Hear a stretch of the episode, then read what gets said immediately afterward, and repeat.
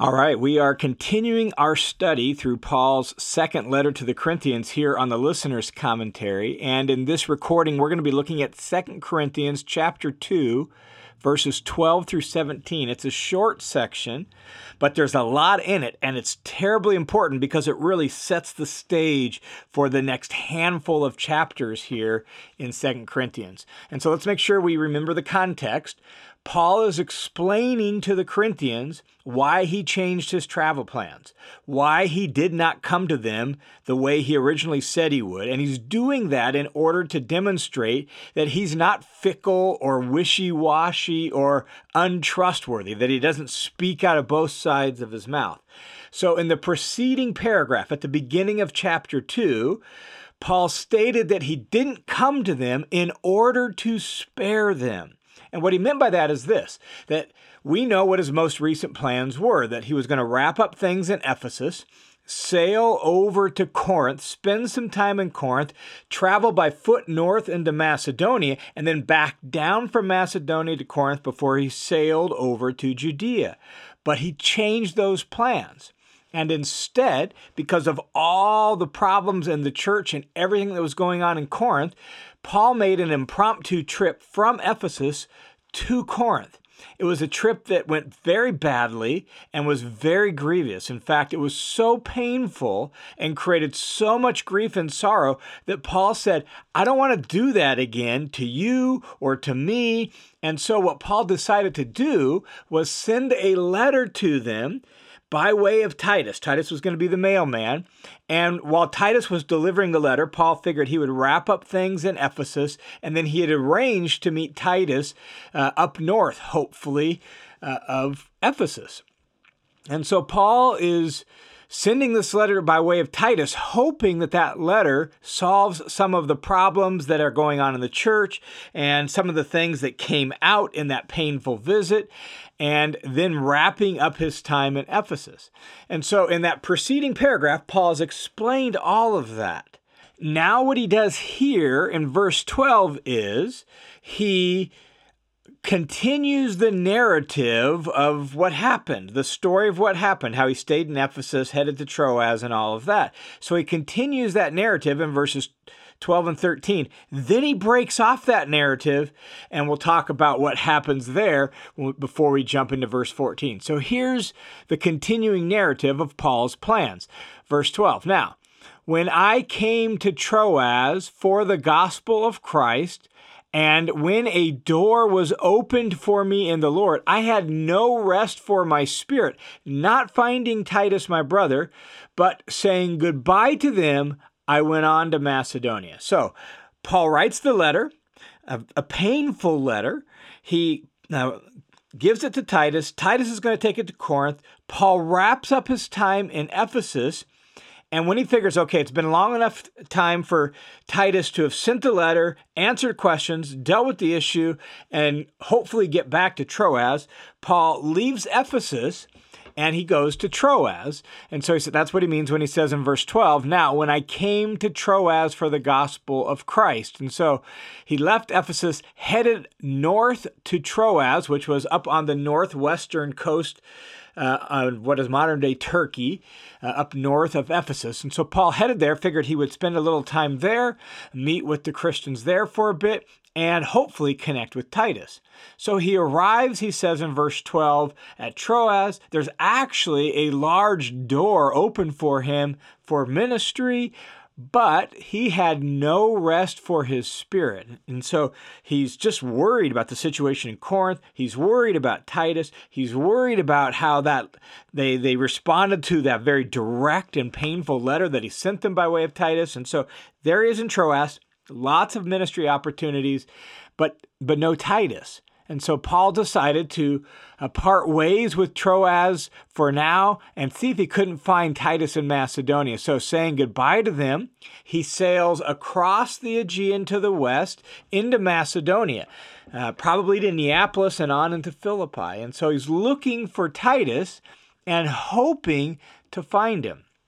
And in a very real sense, all of this, telling this narrative, this story, as brief as it is there in verses 12 and 13, all of it continues to communicate how much the Corinthians mean to him. He bypassed significant ministry opportunities in Troas because he was concerned about them. He bypassed those opportunities because he wanted to hear from Titus how things went. So he gave all that. That's how much they mean to him. And so all of this continues communicating that. Now, as we're reading along after verse 13, here's what we would expect. We would expect Paul would tell what happened when he sailed into Macedonia. Did he find Titus or not? What kind of news report did Titus bring from Corinth? How did they respond? We would expect to find the answers to those kinds of questions, but Paul doesn't do that, at least not here he does it eventually clear in chapter 7 chapter 7 verse 5 and following we finally get the rest of the story. But from here uh, at 214 all the way through 7 4 Paul breaks off the narrative and instead he begins to describe his ministry. And so in between this these little bits about looking for Titus and finding Titus, we have a very long and very important section as Paul talks about his ministry and how he views his ministry and why his ministry looks the way it does and why sometimes it looks so weak and inglorious and all of that. And so Paul is going to focus for the next handful of chapters on the nature of his ministry.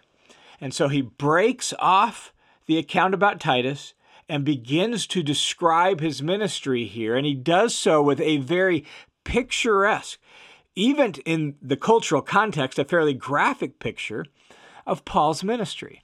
And so notice verse 14, breaking off the narrative, Paul says, But thanks be to God.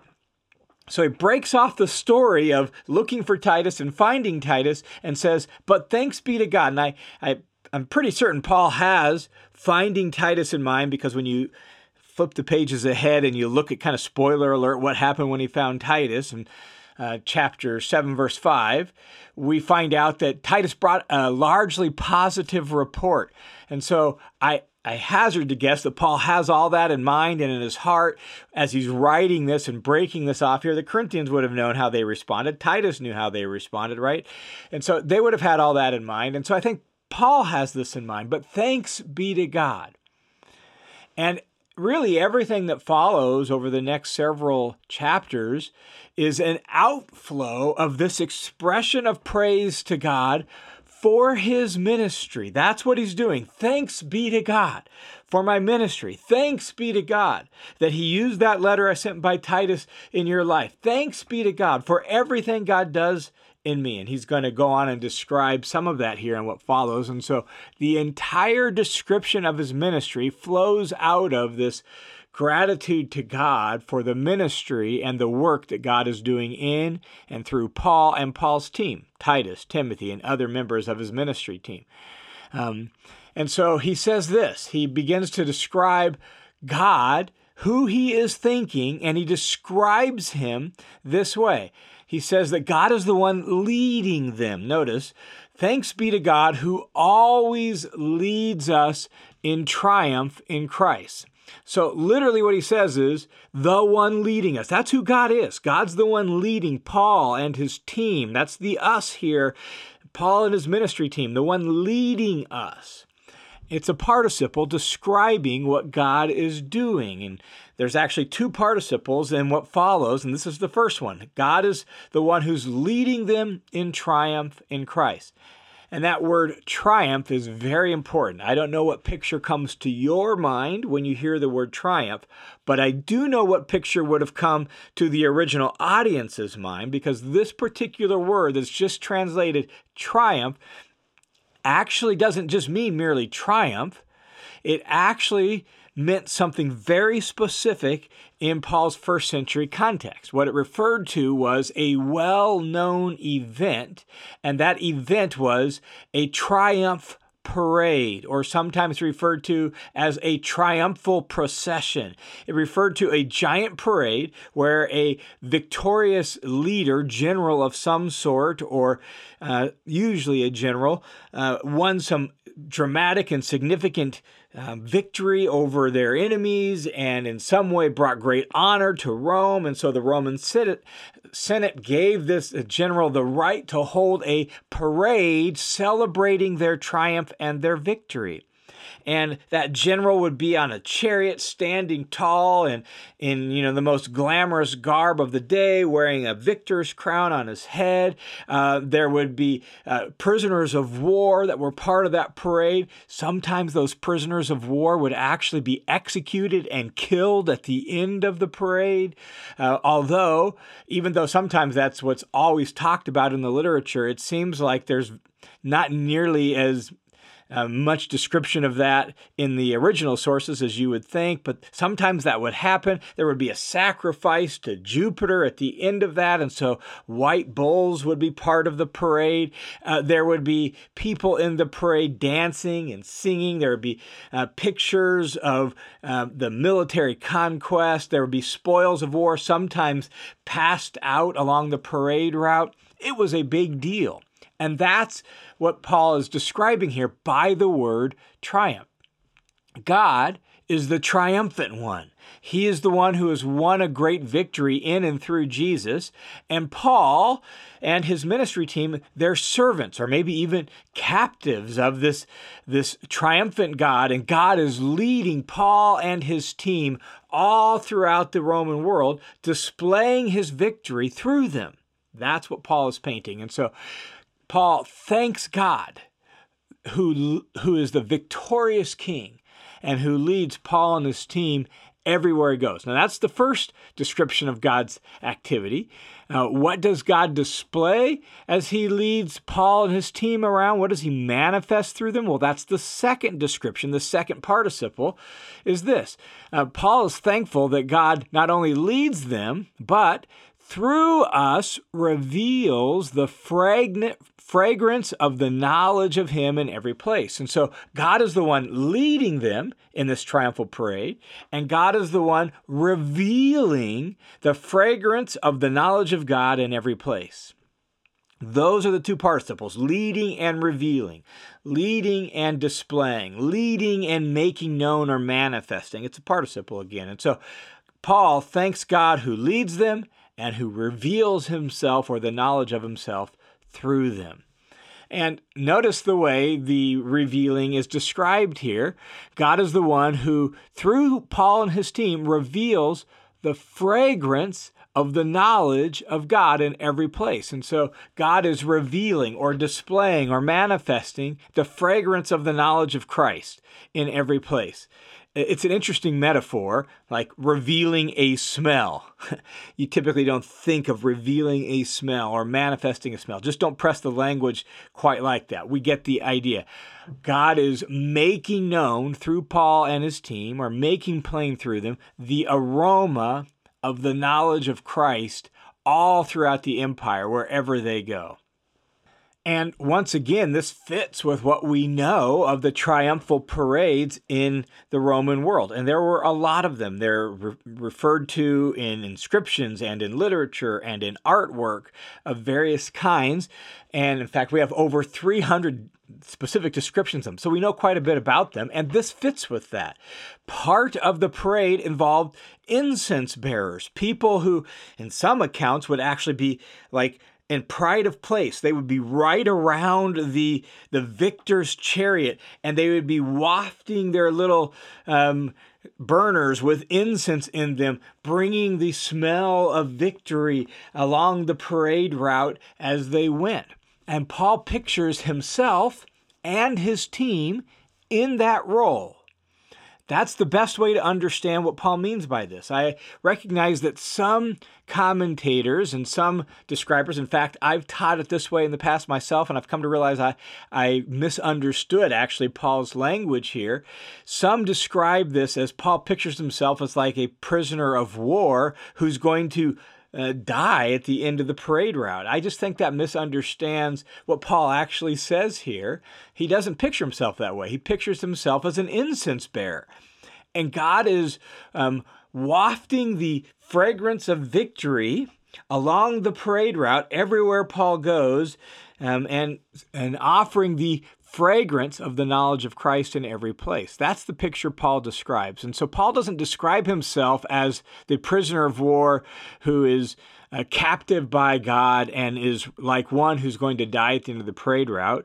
Um, I don't think Paul believed that. Paul doesn't describe his ministry in the following chapters that way. And so I think it's better just to take the language that Paul actually says of what God is doing through them, and he is displaying the fragrance, making known the aroma of the knowledge of Christ. And so what Paul is picturing himself as is an incense bearer in God's triumphal parade, and everywhere they go, they smell like Jesus. They bring the aroma of the knowledge of Jesus everywhere they go. And Paul's incredibly thankful for that.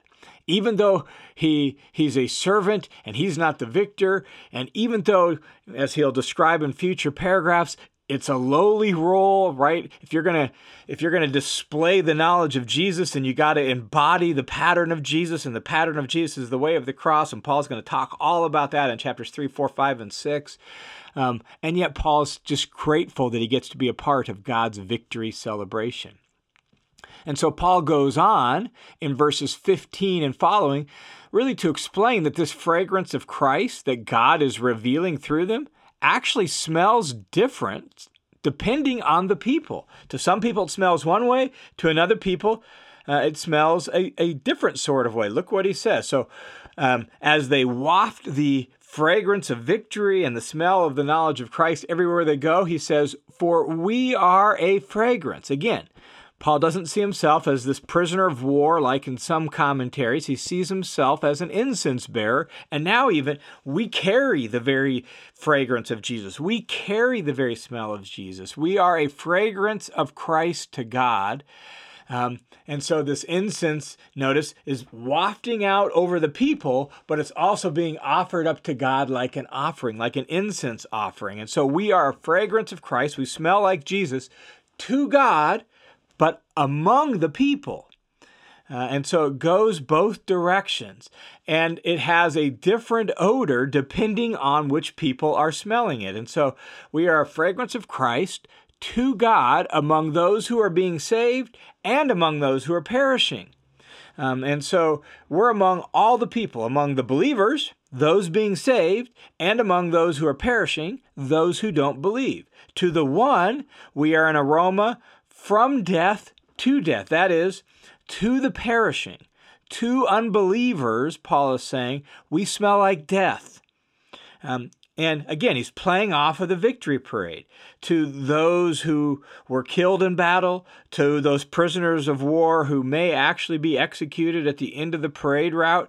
Um, the, this aroma of victory on the parade route, well, it's a reminder of death and of being conquered. And so Paul says to the perishing, to those who don't believe in Jesus, uh, Jesus' victory smells like death. To the other, that is, to those who are saved, it's an aroma of life to life. And so, to the saved, to those who know and love Jesus and are actually part of his people, to those people, Paul and his team and their approach to ministry smell like life. And I, I don't know for sure, but I kind of wonder if there's actually a little implicit kind of challenge to Paul's opponents here. Um, to those that he will directly address in chapters 10 through 13 of the letter, but they're kind of in the background here, and Paul oftentimes kind of glances in their direction. I, I just wonder uh, that.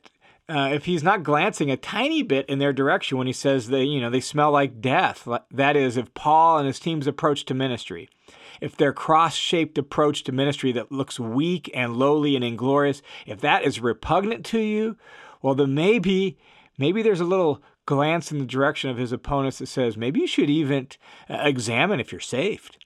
If you don't like the smell of cross shaped victory, then maybe you should examine even if you're saved, because the cross is not just something that purchases forgiveness, it's the pattern for life.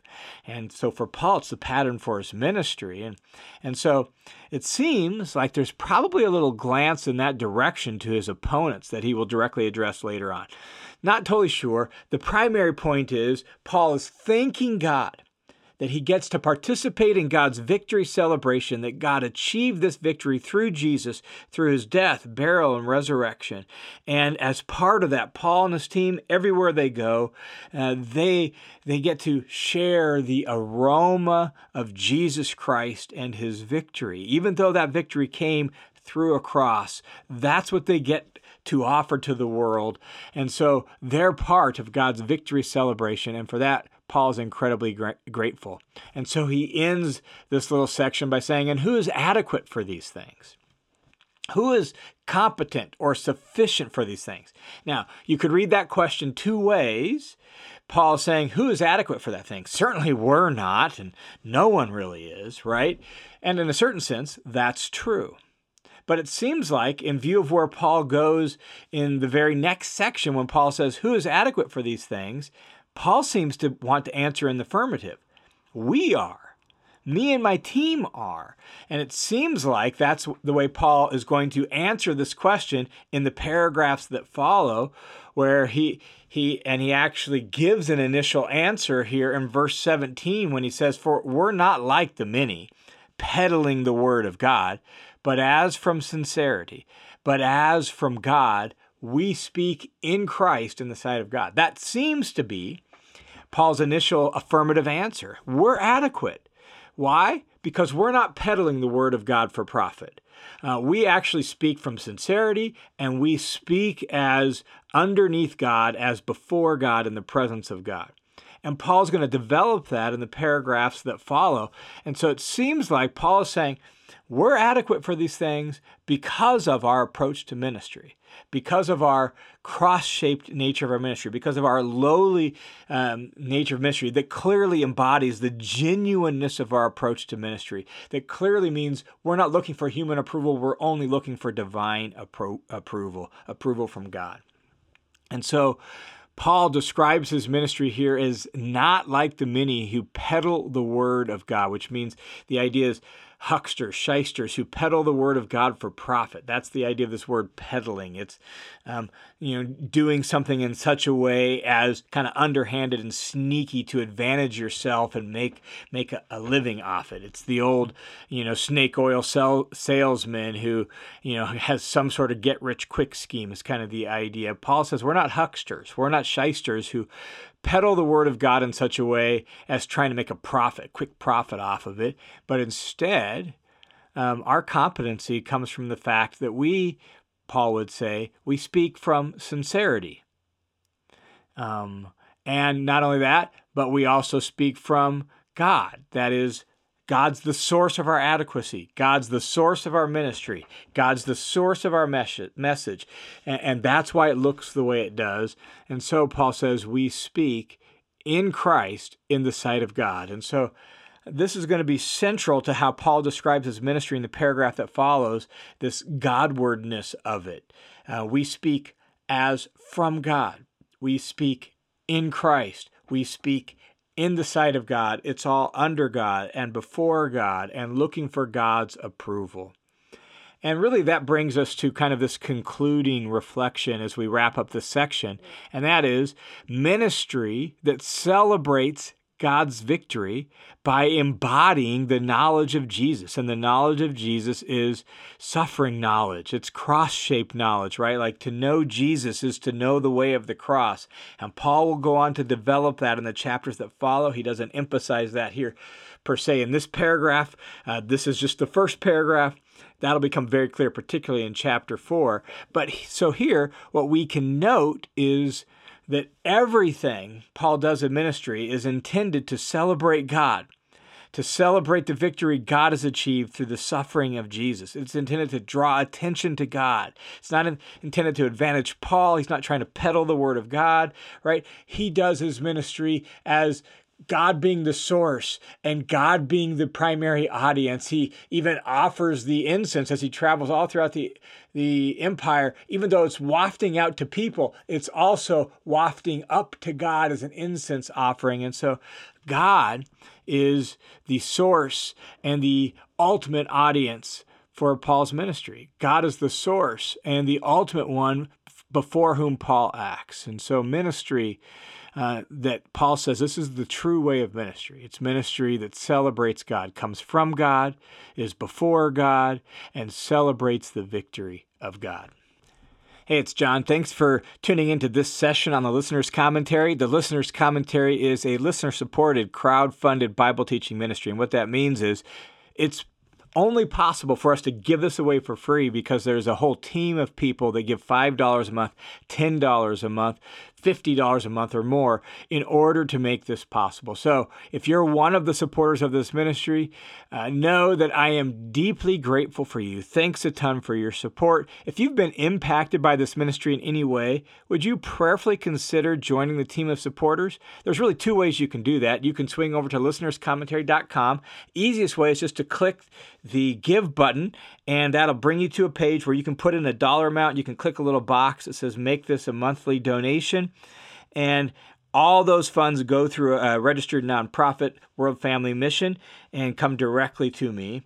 Or you you can sign up for the Study Hub. Both ways get you the Study Hub. Either sign up on the Study Hub page or give through World Family Mission, and all monthly donors will get access to the Study Hub, which includes pictures, charts, um, maps, and all sorts of things, just to help you to dig into the text a little bit more there on the website. So, if you've been impacted, would you prayerfully consider supporting this ministry in one of those two ways?